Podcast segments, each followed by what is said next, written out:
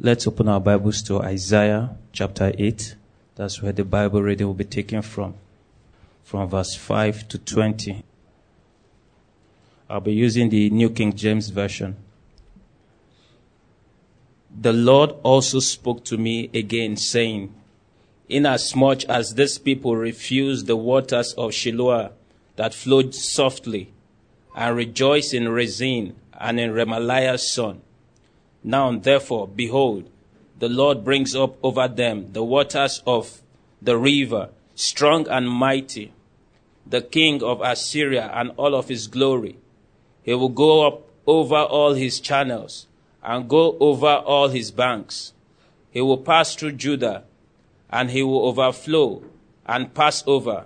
He will reach up to the neck. He will reach, and the stretching out of his wings will fill the breadth of your land, O Emmanuel. Be shattered, O you peoples, and be broken in pieces. Give ear, all you from far countries. Gird yourselves, but be broken in pieces.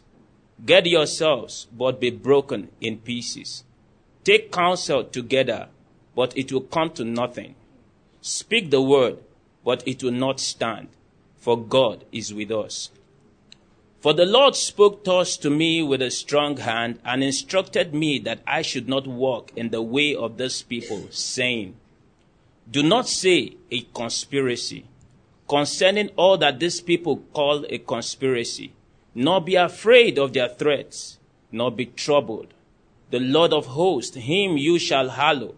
Let him be your fear, and let him be your dread. He will be as a sanctuary but a stone of stumbling and a rock of offense to both the houses of Israel as a trap and a snare to the inhabitants of Jerusalem. And many among them shall stumble. They shall fall and be broken, be snared and taken. Bind up the testimony, seal the law among my disciples. And I will wait on the Lord who hides his face from the house of Jacob and I will hope in him. Here am I and the children whom the Lord has given me. We are for signs and wonders in Israel, for the Lord of hosts who dwells in Mount Zion.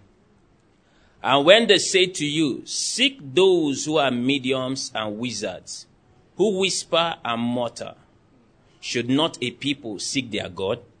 Should they seek the dead on behalf of the living? To the law and to the testimony if they do not speak according to this word, it is because there is no light in them. This is the word of the Lord.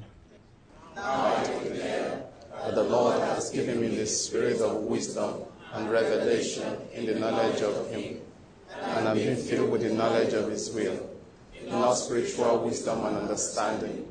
As a result of this, I am walking in a manner worthy of the Lord. I am pleasing Him in all respects I'm bearing fruit in every good work, and I'm increasing in the knowledge of God. And again I incline my ears to His word. The word is entering my heart. It is giving me light and direction. It is healing me in every area. And it's making me more and more like the Lord Jesus. In the name of Jesus Christ. Amen. Amen. amen. I said amen. Amen. Now, understanding again, that's your portion today in the name of Jesus. Amen. Can you just turn around to three people around you, bless them with a blessing? Say, understanding is your portion, healing is your portion, healing is your portion, wisdom, divine direction. In the name of Jesus Christ. All right, let's take our seats. The Lord is good.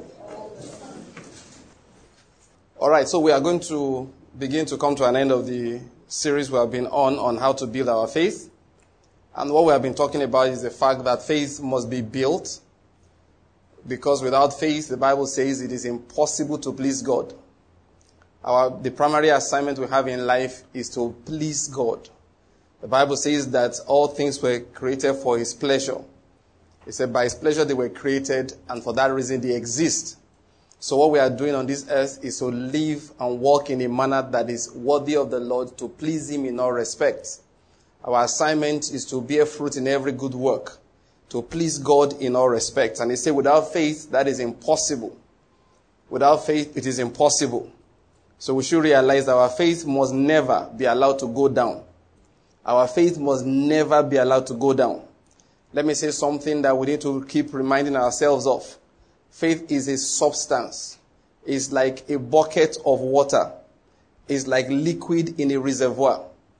It gets used constantly, so it must constantly be replenished.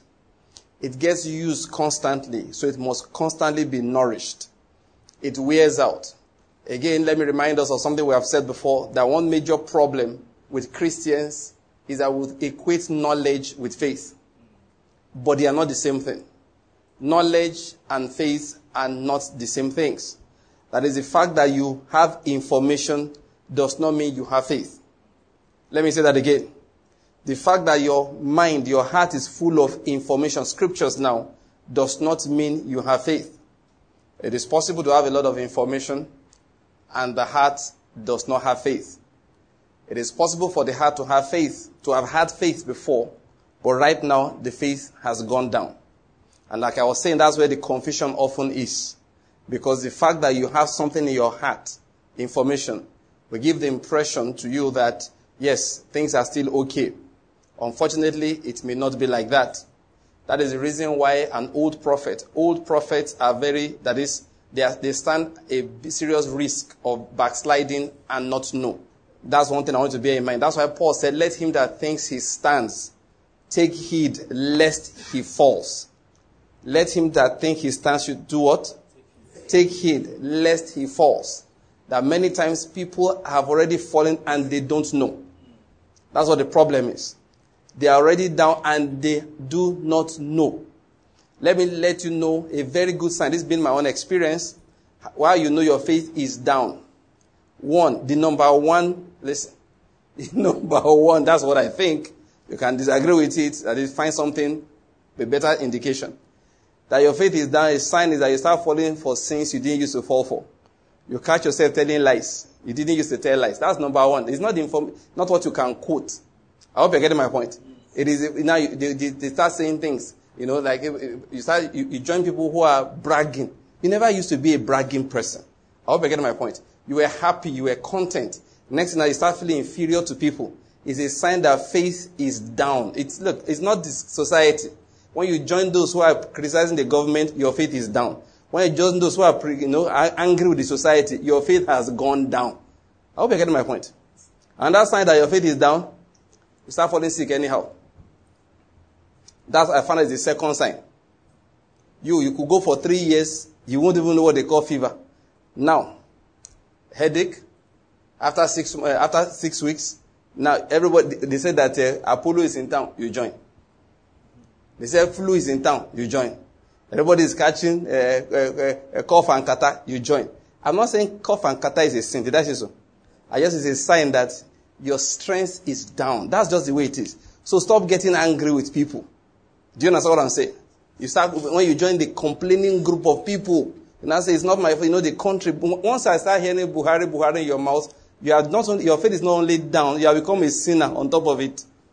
Always pointing fingers. You know, we had this argument in our brethren's chat group in the last uh, few days, like over the last two days. You should have been there. People saying that white man, white, uh, it irritates my body when a black man starts blaming the white man for his troubles. A white man kept the black people down. I said, why were you not up before he came? You forgot that before he came, the whole of Africa did not have one single story building. Ask the architects. I heard it from their mouth. And we had our own civilization. Civilization was, that was doing what? They say black man was the one. I'm about to get in that direction. I just caught myself. Let me sit on my message. No, I just realized I was about to go off. No, I won't go there. Even though you want to hear the gist, I will not go there. Let me preach my message for today. So you start joining those who are looking for who to blame, pointing fingers here and there. Is a sign your faith is down. Is a sign your faith is down. That you can't see anything good around anymore. You used to be a very happy person. Now, why is your faith down? It's circumstances. It's the pressures of life. They look, that's how it is. You know, I said that faith is like a substance that can be used up. It's a substance that can be used up. You know, things that, you know, because every day you get up in life, you face challenges and they draw away from your faith. They are, they are using it up. You have, you know, it's going away. It's going away little by little. You have the responsibility to fill it up. I was saying something earlier that old prophets have a problem. They don't realize it because they have so much experience to fall back on. They have stories to tell you of how they used to walk with God. They have stories to tell you of how they had the visitation of the Almighty. They have stories to tell you of how the power of God flowed through their hands many years ago. Those stories are there. And they give, gives them the impression that they are serious, that is, they are senior Christians. Do you understand my point? And that's the problem with old prophets. They suddenly feeling, start feeling superior to everybody. And you know one of the things I found out, for those who God used very early in life, this is just my own thought, you know. If God started using you early in life, work extra hard on humility. I hope you're getting my point. Yes. Work extra hard on humility. Work extra hard on humility. There were two pastors the other day, they were, you know, they were, they had quarrels in Nigeria. And one, there was a way one rebuked the other one. Say, when we were working with God, we were, we were still singing for the devil. I said, Jesus, that is what the problem is. You are now an old prophet. I don't know whether you're getting my point. You are now, you are now an old prophet, but you still think that gives you the right, you know, the, the seniority privilege above other people. You don't know that God has moved to the new prophets. He's now speaking through them. You were in that city with Jeroboam. God did not send you. He sent another prophet from afar. Why? You are so used to Jeroboam now. And you're still bragging on the fact that I, I was, I mean, I was in the field plowing with 10 mules and 15 donkeys. You're telling stories. And then, then uh, uh, uh, another Elijah cast his, what do you call it, mantle upon me. And you're telling that story. Because 50 years ago you came into ministry. At the age of 17. And you not think everybody should worship. You don't know your faith has gone down. Prosperity is also very good at weighing out people's faith. When you are eating and you are full, read it in the Bible. God had to give them a warning. A time will come, you will eat, you will be full. You start taking the name of the Lord in vain. You say, My strength, God, God me this strength, that it is wealth. By the strength of my power, I've collected it. That's what prosperity does. It makes you comfortable. Because when you didn't have it, you prayed. When there was, a when there was, no, when, when there was trouble around, you knew how to rise up. You know, when everybody is sleeping, you woke up at 1 a.m. You understand? And spent two hours, you know, just giving the Lord praise, worshiping, and receiving instructions from the Spirit. But now you are so full, you are so busy. You didn't even go to sleep till 1 a.m. Say, talking about waking up at 1 a.m. to pray. 1 a.m. you are still doing business. You have money to solve everything. Your faith is not being exercised anymore. Because prayer is very important. Communion with God in prayer and with the word is one way we nourish our faith. You know what I found out? This life, hey God. Paul said, let him that thinks he stands take heed lest he what? Falls. If you read Hebrews chapter 1 and into chapter 2, he said, let's be careful lest these things slip away from us. Listen, they slip away. They slip away. You think it's there. They'll just be leaking bit by bit. Look, you can fetch a whole, you know, maybe you pump water to a 1,000 uh, gallon overhead tank, and they just leave one tap in the house open. Top, tom, and the whole family travels. After one week, you'll be surprised. This tom, tom, the 1,000 gallons will finish. And there will not be argument in the family. Did you pump this water or did not pump the water? Ah, you say, I pumped it now. How come it is empty? It is simple. Tom, tom. you see, drip, drip, drip. That little drip emptied 1,000 gallons. Yonggi Cho said something those days. That the Christian walk, life of faith, is like cycling up a hill. The moment you stop pedaling, you are rolling backwards. It's not whether you tried to roll backwards or not. The reason you will start rolling backward is that you stop pedaling forward. Let me just drop this again. Please stop, stop going to a church where they will destroy your faith every Sunday. Find another place. You know, I, am not trying to start a church, so I'm not inviting you to come and join Kingdom World Church. Are you getting my point?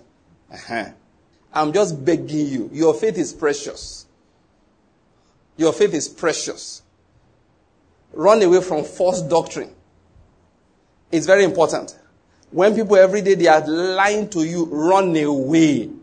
Run. I am not joking. I don't understand why Christians are so religious. They think they owe a denomination their allegiance for life. Did they die for you? Let me tell you what, they will kill you. The man that did not die for you will end up killing you. I don't know why I said that. Nobody sent me. It was not part of my message. I'm very, very serious about it. There was one, young man in this city that died. When I heard the story, he wanted to leave that church. He was trying to leave.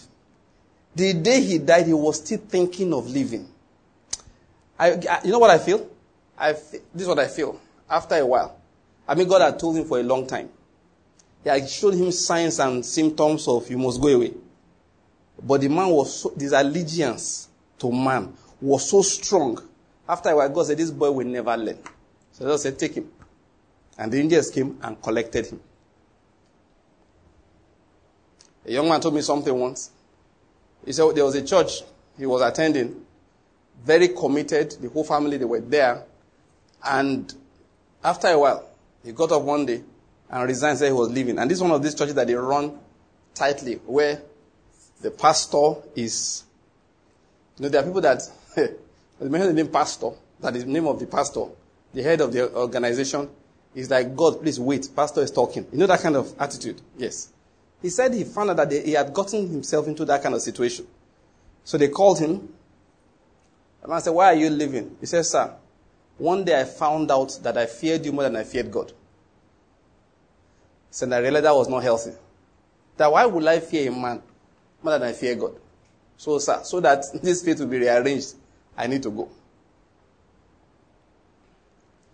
Guard your heart with all diligence. Guard your faith with all diligence. When you are moving from Enugu, you know, to Abakaliki, you are moving from Abakaliki to Afikpo. You know, I'm just going one way. Let's now go to the more common way. You are moving from Enugu to Lagos, going to Abuja, going to Johannesburg. You know, that one is now trending. Going to Pretoria. You are going to anywhere in Europe, somewhere in Australia. Please, before you worry about your pocket, worry about your faith. I hope you're getting my point. Be concerned about your faith first before you are concerned about your pocket. I have found out. Are people usually reverse it. Concern for their pocket is ahead of concern for their faith. People get up, go a great distance, go and apply for a job. They go and uh, working is good. It's part of Christianity. Okay, but you know, when people want to make decisions a lot of time, all we ever consider that man, the job is good, they pay well, the environment is nice. The person will not tell you, I located that. Ha, this man we have always been listening to. His church is just 15 minutes drive from where I will be staying. Do you hardly hear that? Why you choose this job over the other one? Ha. You hardly hear Christians say that I discovered that here I can close on time. Yeah, there's this program they do in this particular ministry where you know they teach the word. So I just realized that even though I'll be earning less here, but I have more time to go and feed myself with God's word. You hardly hear that. If people have done it, I've seen people do it. Many times people have told me here in Enugu.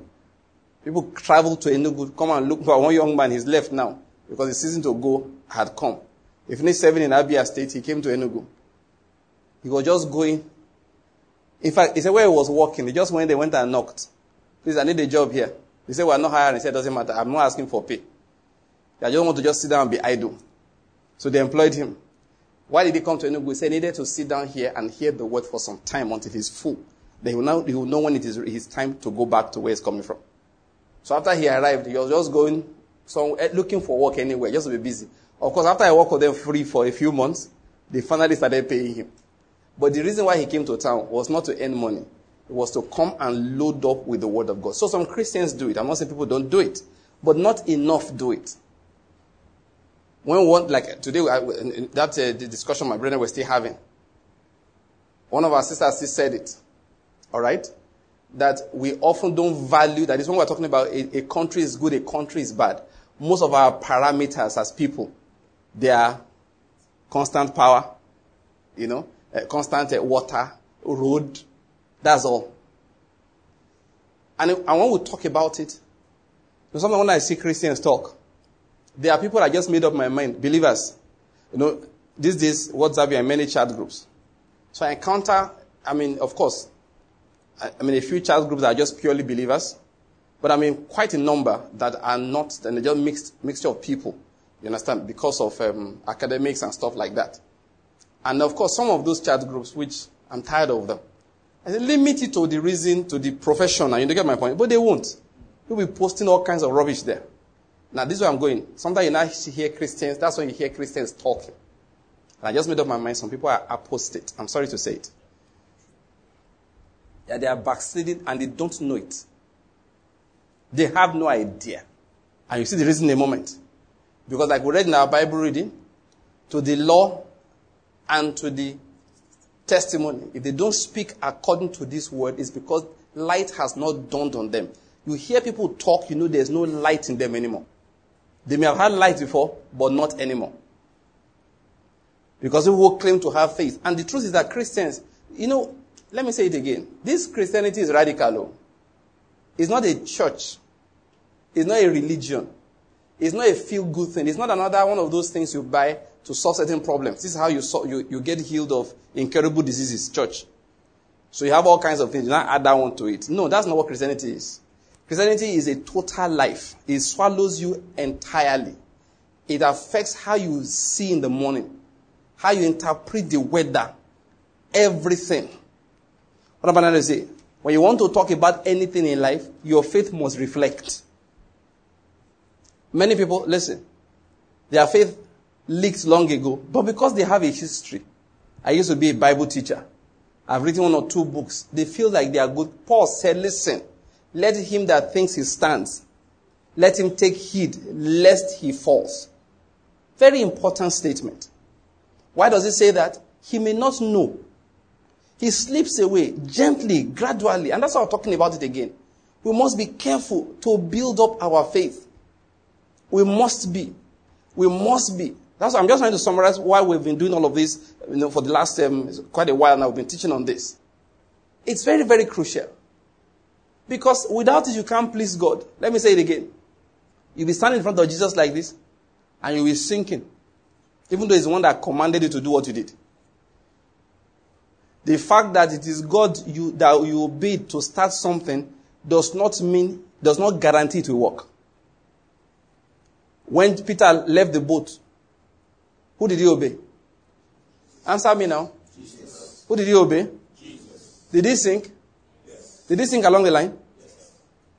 Was that proof Jesus didn't call him? Sinking is not proof that somebody was not called. Because these are the confusions, all right, that we have had. A man will tell you that God spoke to him. He left what he was doing and maybe started another thing. He left everything behind, resigned his job, moved from one city to another. And then you expect everything will do well, will go well. And then the things don't work well. Along the line, he starts suffering. Suffering shaves his hair. Suffering removes his jacket, removes his shirt until he's wearing one tattered singlet. Eventually, he dies suffering. And then people will now go and start saying, that's how this Christian will say God called them. You know the truth? God called him. God called him. Just like he called Peter. If Peter had drowned, it didn't change the fact that it was the word of the Lord Jesus he heard when he stepped out of the boat. That's why the Bible tells us, Hebrews chapter 6, that we must be followers of those who through what? Faith and patience. Faith and patience inherit the promises. What is patience? Patience is faith that we do not allow to fail. Patience is faith that we do not allow to weaken. Patience is faith is an instant thing. Patience is when we draw that faith over time. I hope you're getting my point here. That is, this is patience. Jesus said to Peter, come. And Peter said, now that I have come, you know, in quote, I have stepped out of the boat. Hey, once I've left my Egypt, I have to enter this promised land. Otherwise, I perish in the wilderness. So the discipline of faith is that now that Jesus said, Come, and have stepped out of the boat, oh boy, there's nothing else to do but to succeed or drown. So what do I do? I will fix my eyes on that Jesus. The man who said to me, Come, he's in front of me. I will fix my eyes on that Jesus. The wave will be blowing. You understand? The wind will be blowing. The wave will be tossing us up and down. But I will refuse to remove my eyes from that Jesus. Because many people have drowned and they have become a testimony of the fact that obedience to Christ is wrong. That is, they say Christians are, you know, look at them. They say they are believing God. They start mocking. And when they want to mock his stories they tell, somebody who believes God left a comfortable job he was in, a comfortable career, focused on, decided to do something else, and he drowned. You know the one that makes me laugh? Today I was thinking about it, Robert Mugabe. You know, he died about two days ago. And all kinds of things have been said about him. And I read one on BBC, and they said that he superintended over a collapsing economy, as if he made the economy collapse. As you look at human beings, they, they can lie, they can tell lies. I said, did he collapse the economy? No. United States and United Kingdom killed his economy. They did it deliberately because they were angry with him. I'm not saying whether he did was good, what he did was good or bad. But why his economy went down and gone to zero was because United States and United Kingdom made up their mind it will happen to try and squeeze him out of power. Then they turn around and they are blaming him. I said, what kind of wicked human beings do we have on this earth? They will never tell you that that economy was ruined by their sanctions. Now, this is not political talk. I'm not saying they are right or wrong, but they are bullies. I don't know whether you're getting my point. But I'm trying to say something here. The same people that help Christians lose faith are the ones that will start telling them, we want them. I don't know whether you get what I'm saying. Sometimes it's your father. Tells all the dangers of this world if you leave that place and start something else. How a government job is very secure. How you can't live there and pursue any destiny. He calls you every other day to remind you. And of course, out of respect, you don't know when you have to obey God and ignore man. Out of respect, you have to be careful. Out of honor your father and your mother, you carried it beyond the level. You kept on talking to him. You don't know if you change your number. You don't know if you lose your phone because of your father. And then you get a new number to talk with people of faith. Please let me say it again. Talk with people of faith or look for them. Hang around them. Locate them. Locate them. Find them. One of our brothers started misbehaving one time. Israel went to him. No, he used to come around with us then. We don't see him anymore. Israel went to him and said something, which is very, very true. He said, I don't have any problem, you know, you know, like, I just have one question to ask. Who are your friends now? That is now you have ignored us. You have left the rest of us. Who are your friends now? Who do you talk to? He said, that's what I just want to know.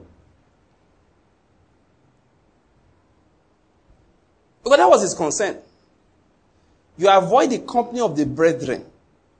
Israel went to his house and said, please just tell me who do you confide in now? Because we are men, you know, we are young people. He was telling him, life is real. We will have challenges. Your father will annoy you. Your mother will annoy you. Money will run dry. Something bad will happen. When it happens, who do you call? Who do you tell, oh boy, let's meet somewhere? And you just talk to. I hope you're getting my point. He said, Who is the person? Of course, bros has nothing to say. It's a sign your faith is down. Anybody that makes you feel depressed anytime you finish talking, is either what you are doing is wrong or the, talking to the person is wrong. One day, one brother told me that there's a sister that anytime she talks to him, you know, counseling and all of that, that when she's gone, he, he can hardly get up. That's how much she saps his spiritual energy. And I asked him, like, is it by force you must talk to her? You know, there are people like that. When you finish talking with them, you, in, you know, you know, virtue will have left you, and nobody's getting healed. And when virtue left Jesus, somebody got healed. Your virtue just, you know, it vaporized into the air. Boom. Suddenly, everything starts looking darker. Your white shirt looks gray now. Something that was glossy before to you now looks dull. What? It sounds funny, but that's how, that's that life. Oh. Your eyes will start seeing things in a different color. Mark that fellow. Next time he says, "Are you home?" Say, "Please, uh, hello, please. Let me call you back in one minute." Quench the phone. Then go outside. Then I call back. Say, "What did you say? Are you home?" No, I'm not. If you had answered a minute ago, it would have been a lie. But now you have left the house. Are you home? No. No. Tell him, ah, and I was, I just left the house. Oh. and then go somewhere far. Don't visit me. Thank you. And the point I'm just making all of that is that guard this your faith. You know those who they, they drain it. They, they just they drain your faith. They discourage you from, you know, obeying truth because it's not practically, you know, it's not benefiting you. When they finish talking with you, you start, that is, you, you start looking sad. Don't ever forget it. The world has one duty to make your faith go down. That's why there's no news except something bad happens. It's rare for good things to make new the headlines and stay on for a long time. But the bad one, ah, that's why I call CNN Calamity News Network. The way to make CNN stop covering something is to look for another calamity. I've not watched CNN seriously in a very long time. Since Donald Trump took office, I took my eyes away from CNN. I, I catch them once in a while, usually when I travel and maybe I'm in a hotel or something. What's my reason? I just realized, nothing personal, I mean, like, what I mean is that I'm not citing Donald Trump, because I got tired of when a whole network exists just to undermine one man. Don't you have another job? And I found I was not the only one. Almost everybody I know has done that. Because the only way to make them change a topic is to bring up another calamity. See, uh, Hurricane Dorian. I've not seen watching it, but I can assure you, they've been in the Bahamas showing us all the devastation. The only way to make them leave the Bahamas is Dorian should destroy Florida. When he destroys Florida, Florida, they will come there. And when he has been destroyed in Florida, they will stay there until somebody shoots five people. Then they will go there. At the end of the day, you think the only thing happening is trouble. Bad things are happening. That's why, you know, the other day we were expecting guests from America, then they sent a mail. That's my office. Because some reverend fathers mounted a peaceful protest in front of government house. So they wanted to know how it is in Enugu. Thank God I wasn't the one that answered the mail. One of my colleagues answered very nicely. Ah, see the answer when you give the mail. I said, thank God for your life. Because my own answer is I wanted to remind the people answering, asking me, you're coming from America where a man just entered the mall and shot 20 something people. And you're asking me why our reverend fathers are protesting. I don't know whether you're getting my point. the person asking is coming from where one man just entered the mall and shot 20 something people and killed them. He's asking me that uh, Reverend Father has gathered in front of government house whether it's safe to bring Americans to Enugu. I say, it's not your fault. It's not your fault. Now, condition will make man like this. Because if things were normal, I say, bros, if they are killing people on the street, don't come again. Leave them. Leave them now. Stay where they were shooting the mall. Now, I'm not blaming the person really, I'm blaming, blaming the news. Of course, it was in the news. That's what the world does. Fill your face with negative things all the time. Everything that is bad, it will fill your face with it. And like I say all the time, it's not neutral. Oh. It's not neutral. It's a spiritual activity. It's undermining things for you. And if your faith is down, you will sink. If your faith goes down, you will sink. And the problem with it is that when you have gone down now, they will now say, We said so. They will not realize that it was because they were saying so, and you were foolish enough to pay attention to them. That was why your faith went down, and then you sank, and then you confirmed to them that they were right. Then they have moved to another person to go and finish his faith, so that he or she may sink too, so that they can know they are right again. I'm just telling us why we are doing this series. If God speaks to a man, and his name is Moses, and Moses is called from the wilderness at the age of 80, and he's equipped with power to do miracles, to do signs, so that his words are confirmed when he will utter them. And he sets out on that mission to go to Egypt to go and deliver the people of Israel. Listen to me. It does not guarantee he won't die on the way. Sometimes it is the same God that commissioned him that kills him. Why? If he does not do the things that are right in the process of obeying God. Let's bear that in mind. Please, people can fail even though they started with faith. That's what I'm trying to explain. They need to continue with faith if they are going to ultimately succeed. The story of Moses, you know it. In Exodus chapter 4, God stopped on the way to kill him. And one thing I, am certain of, that there are other Moseses that have died.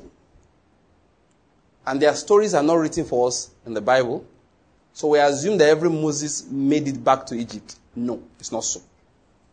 So if you've been called, you had great visions as a young man, as a young woman, the spirit of faith inside your heart made you start believing great things. Remember, at that point, anytime Jesus is conceived, Satan starts looking for who will kill him for him. I hope you're getting my point. So life will start with destiny, you know what they call destiny destroyers. Yes, destiny destroyers exist. Just not the type you hear from in MFM. No, no, no, no, no, not those types. Destiny destroyers are not witches. Destiny destroyers are not uncles that don't like you. The uncles that actually destroy your destiny like you. Yes, they do. They give you money. They give you worldly advice.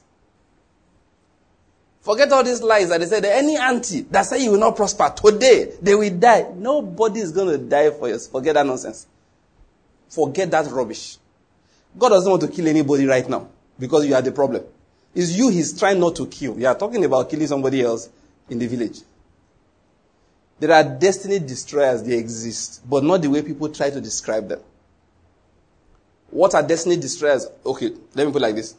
There are, de- there are people that are, there are things that are what, and there are people that are who are destiny destroyers. You get my point? So we can talk about what are destiny destroyers, and we can also talk about who are destiny destroyers. Let me talk about destiny destroyers. Who, the who. The who. First, is not a witch. A witch cannot do anything to you. The devil cannot even puncture your tire. You know I've said that one before. I hope you're aware of it. I hope you know I didn't lie. Okay, after I said it, did your tire go down? If he really had that power, he would have licked all our tires to prove to me. You now come and say, Pastor, that thing you said, none of us got home without changing tire today. He can't. Witches can't kill you. They can't even make you dream bad dreams. Your bad dreams only come up as a Christian when you are thinking bad thoughts and you are watching bad movies. There's no reason why you should be watching horror movies. Horror movies are made by Satan worshippers to undermine your faith in spiritual things. To make Satan look more powerful than he really is. Don't ask me why. As a young boy, I loved horror movies. Don't ask me why. I look back and I didn't know the kind of foolishness that was. Don't worry, I didn't watch too many of them before God killed me. As a fresh graduate, I found that I could not go out in the dark. I don't know what I get what I'm saying. I wasn't a child anymore. One day I want to go out at night. I get scared. Ah! I said, what is going on here? And I realized the last movie I watched, I won't tell you the name, so you won't go and watch it to check, to check. I still remember the name. Now, after that, that was the last time I saw a horror movie. After that time, if you, if I get somewhere to show, I'll close my eyes. I'll switch it off. Didn't even allow my children to watch cartoons that scare people. It's needless. All the horror movies I saw, there was not, it was, there was only one one episode of Hammer House of Horror. Only one episode in which the devil was destroyed. In all of them and all the other movies I saw, even when they looked innocuous, they were not even classic horror, the devil was never destroyed. Go and check it. The evil is never destroyed. When they finish burying all the zombies and everything, as the film is coming to an end, you see one grave begin to open. One grave will begin to open. You already know to be continued. That's how it is. So that's where your bad, your bad uh, dreams, that's where they come from. The witches can't give you bad dreams. They are having bad dreams themselves. And now we need to say these things. Because a lot of, you know, some pastors should be put out of ministry. And Father God, I'm asking you in the presence of your people, put them out of ministry. Yes, they, they need to. Because what they do is magnify Satan, make the people of God afraid. Most of the time, what, so that they can bring offering for deliverance. Is that not wickedness? Some of them are totally ignorant. Some are purely wicked. They just want to collect that offering. Listen, destiny destroyers are not witches. They are not. That's what I'm going to emphasize. The who that are destroyers of destiny are the people that are reasonable and they reason with you on how to preserve your life. They are the destroyers of destiny. You hear what I said? The people that are reasonable, they reason with you on how to preserve your life. You say, What do you mean? Let me explain. Just by the way, I found out that many parents are destiny destroyers for their children. Christian parents. I'm not talking about unbelieving parents. Many Christians. What do I mean? Look at how they make plans for their children. What they are saying is that don't take any risk with your life. Go and hide somewhere safe. They hardly teach the children that there is a destiny you must pursue. For them, don't give me any headache. Oh. Don't. So every plan is so that the, the, children will be safe and not take any risk. That's destiny destroying. What I'm telling you is a matter of fact. Why did I make that statement? It's simple. Because of the Lord Jesus Christ. Peter said to him, You are the Christ, the Son of the living God. And he said, Flesh and blood has not revealed that to you. They began to tell him things that the Christ must suffer so that the destiny of the Christ will be fulfilled. And Satan said, uh, sorry, uh, yes, Satan actually. and Peter said, no, this must not happen to you. And Jesus turned. To the same man he just told, flesh and blood did not reveal this to you. He turned to him and said, get behind me, Satan. It is why he said Satan that I'm talking about. He said, because your mind is not set on the interest of God, but on the interest of man. And this Peter had just explained to Jesus, I don't want you to die. That is a destiny destroyer. People who never encourage you to go beyond the limit in obeying God. People who never, alright, they always, listen, once you know, how you know satanic counsel, it is an average counsel. That this is the same as everybody else in the world is obeying. You can hear it from anywhere. You don't have to come to church to hear it. It's not founded on God's word. It's not founded on the sense of destiny. That's how you know it's satanic counsel. Satanic counsel does not look bad to the average, you know, eyes or sound bad to the average ears. But how you know it's, it's satanic? You see a particular critical area where it breaks the rules of God. That's how you know it's satanic. Those are destiny destroyers. They are real ones. What are destiny destroyers? They are bad habits that Christians have imbibed and they have refused to change. Listen. I remember I studied elementary mathematics. That is, well, the elementary now. But what they call further maths. I did further maths in secondary school. Then we used to call it additional mathematics. What do they call it now? Further maths, right? So we studied differentiation. And I remember dy dx. The y, you know, do you understand my point? Here? As, as something is approaching zero, dy dx is approaching, uh, sorry, delta y over delta x is approaching the y dx. No, stuff like that. Now, this is where I'm going. In life, okay, the closer, it's like the speed of light. The closer you are to the speed of light, Okay, I started saying it. Let me finish saying it. The more difficult it is to increase your speed. Okay? You need more energy. Now, you see where I'm going. Christ is our ultimate. You never, you can't outdo him. But potentially you can match him. That is not heresy. That's the truth. The way the Lord designed it, you can match him. You can get to the very place he got to. You can please God to the extent that which, to, to, to the extent to which he pleased God. And that is his desire. That is what he wants. That is what he died for actually. Now, when I say that, when you are approaching the speed of light, it becomes more difficult to increase speed. You need to, you need a lot of energy. Now, in spiritual things, this is how it works.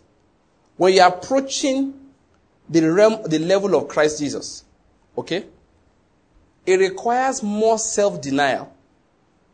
It requires shedding off of things that average people wouldn't imagine that was sin. It suddenly puts such, such constraint on your life.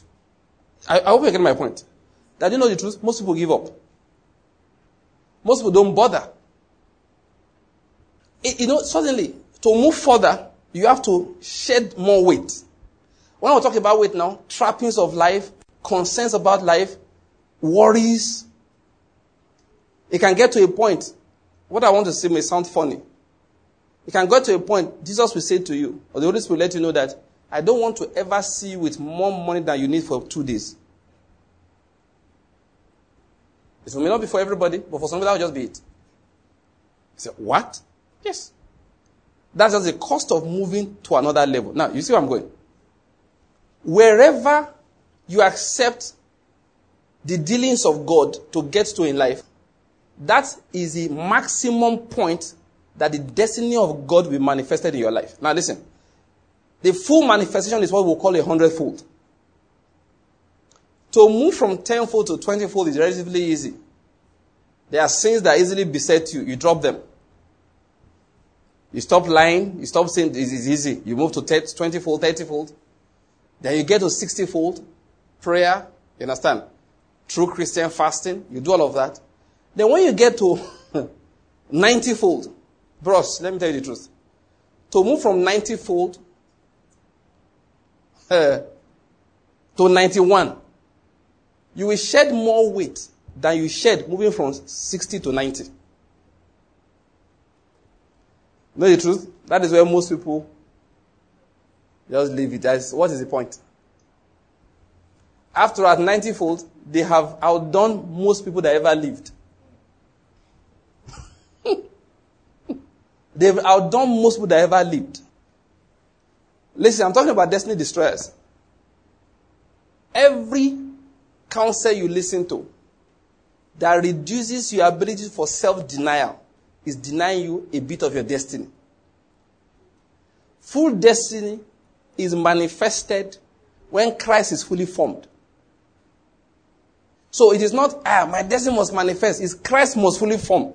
When Christ is fully formed in me, my destiny automatically manifests.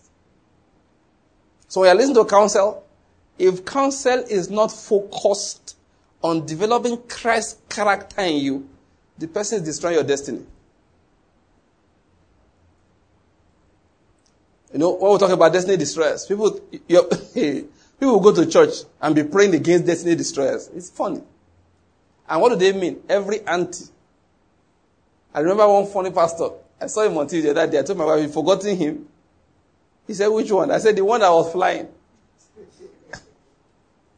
If anywhere where your name, there are people hanging between the earth and the heaven. To know they are conjuring things against you. I fly. I also hang and I jam them. Other people just die for nothing. Just get up in the morning and start destroying. How can you just hang in the air? Jamming people on behalf of people. Are you alright? He said they are hanging between earth and heaven, and they are. The truth is that what I'm going to explain is that nobody has that time. They have their own problems. They have to roof their house. They have to pay school fees. Things are going to happen. That is most people. But for those who really don't like you and they want to hang, let them hang. They cannot. Like, I hope you're getting my point. It doesn't affect where you are going. How many of you have seen this funny video? The man that appeared to threaten that reverend gentleman. He wanted to disappear. He couldn't disappear again. They said that he walk out through the door. He got there, the gate was locked. So he came and said, nah, I want to go.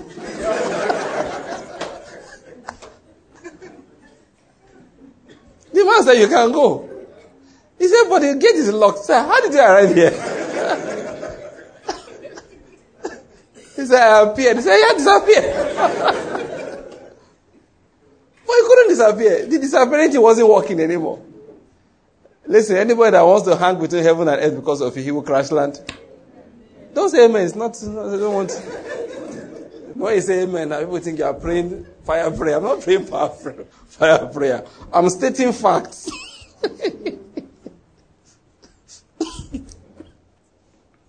Anybody that hangs with heaven and earth, so that is where he conjures his, his magic. Once he mentions your name, you know what they call crash land. I know the truth. The Lord won't tell you about it. Because if He tells you about it now, it will become a prayer point. You now mount the pulpit. Hmm.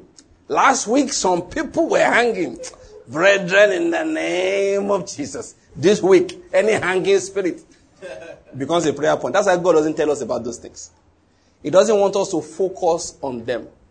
Israel did not know Balaam was hired. Yeah. They had a commandment to destroy anything they find, and they were going to do it. If you hire Balaam, it's your personal problem, your personal money. What they plan to do, they will still do. Their only problem came when they went into sin. I don't know. I'm just talking about that destiny destroying thing. So please, let's stop looking for destiny destroyers outside. They are not there. The real destiny destroyers are people like Peter, in quotes now, that comes to you, Jesus, to tell you you will not fulfill your destiny because it appears like hardship. I remember a friend of mine, funny thing happened that time. I resigned the job I was doing that was paying me those days two thirds of what I was earning. I resigned. And everybody thought it was crazy because, you know, life was hard. I resigned from earning 15,000 naira a month to now earning 6,000. You understand? Because the other job was paying me 9,000 now those days that was that's much more money than today's 9000 but you can get the proportion right okay you drop from earning 15 to 6 so it's of course the talk was people were talking talking talking even my mother talked ah they were like why would you do that and my sim- my answer was very simple and let me say something to you again about spirituality spirituality does not mean you hate the spirit Spirituality means when you want to make decisions, spiritual things are important to you and the word of God is final. I hope you're getting my point. That is spirituality. Spirituality is my friend whose son died. And a neighbor came and told her, Madam, we have found out the witch in the neighborhood that took the life of your son. And a grieving mother couldn't help it. She burst into laughter. She found the thought so ridiculous I hope you get my point. She found the thought so ridiculous. She started laughing. I don't know whether I get my point. You go and meet a woman whose child just died a few days ago, and you are, and everybody's consoling. They are consoling. So he came and said, Ah, madam, we have found out, too. we're in church, we're praying. We now found out that one of your neighbors is a witch, and she's the one that killed the child. I hope you getting my point. And in her grief, she burst into laughter. She didn't know why she started laughing. She laughed and laughed and laughed and told the woman, please come and start going. He said, I will deal with that is this issue with me and my God, but nobody can take the life of my child. You come and start going. That is spirituality. I hope I get my point. Spirituality is I want to reason, and the word of God is final. Spirituality is that the Bible says there is no enchantment against Jacob. No divination works against Israel.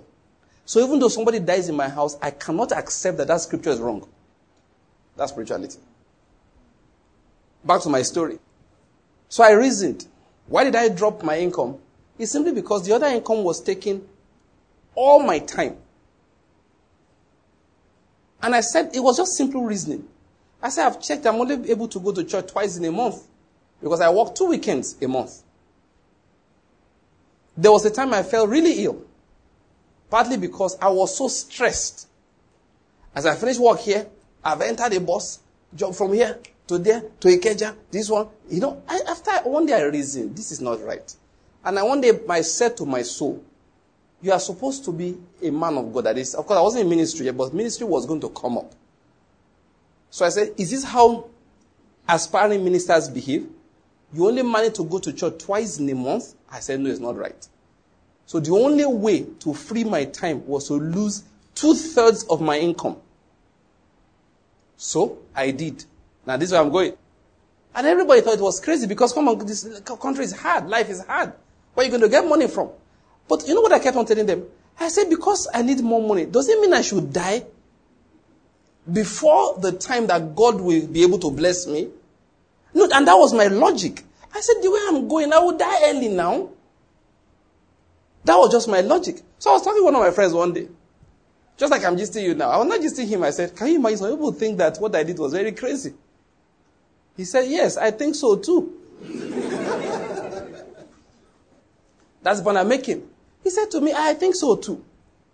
I said, what? He said, yes, he can't see the logic in what I did. It's simple. I just realized that what mattered to them was not what mattered to me. That's all. That what mattered to them was not what mattered to me. Talking about destiny distress, if I had gone to people for counsel, and they said, I said, look at this, oh, I need this, I need that, I need that. But this is how I earn money. But now these are the issues. The only way to go forward is to cut off two thirds of my income. Anybody that will say, oh boy, life is hard though. A bird in hand is what two in the bush. Oh. Don't take that chance. Oh.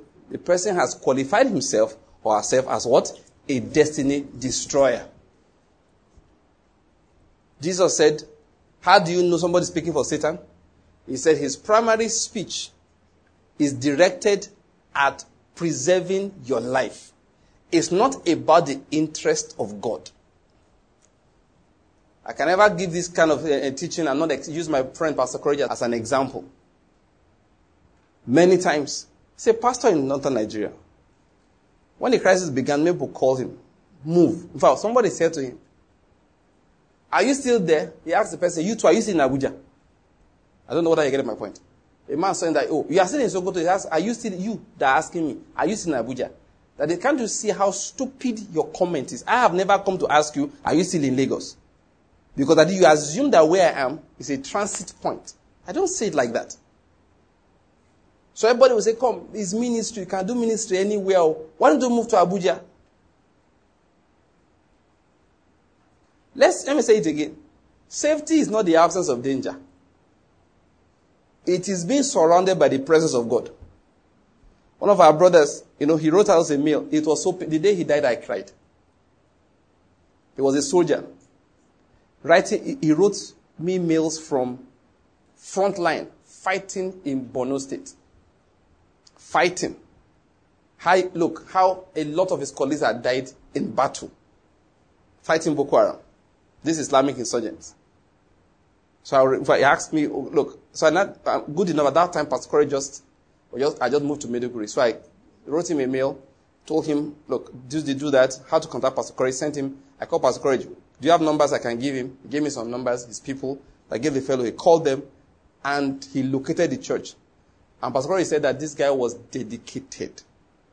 He will show up in church in uniform. Any lit- if you don't see him in a church service, a church activity, then he's on active duty. Then finally, I think he sent me a mail or he told Pastor Courage that I was transferred out of um, Maiduguri. The army now moved him to the west, western Nigeria. I was going, do you know what? Going to report, he died less than 40 minutes out of Maiduguri in a car accident. Once Pastor Courage told me, I said, no, it has to be a joke. No, this, this must be a joke. What? This man has survived bullets whizzing past him. His friend had been shot and killed while he watched. He had carried wounded colleagues. He had been to battle day and night. He had seen all kinds of troubles. Didn't touch him. Then finally, it was Thanksgiving. Now he's out of danger zone. The army said go somewhere else where there's no active trouble less than an hour, leaving the hot zone, he died peacefully. Do you remember peacefully now? Nobody shot at him. a lone accident, I think. Maybe tire blew or something. The car somersaulted and he died. Ah, and Pastor, it, it, it, was so hard for him to believe and to accept. He said, look at the way life is. Oh. Everybody was rejoicing. I'm sure when his wife heard the, that he's been transferred, she rejoiced. Probably called her that I'll be on my way now. That was the last phone call. That was the last time they spoke. See, what is his name?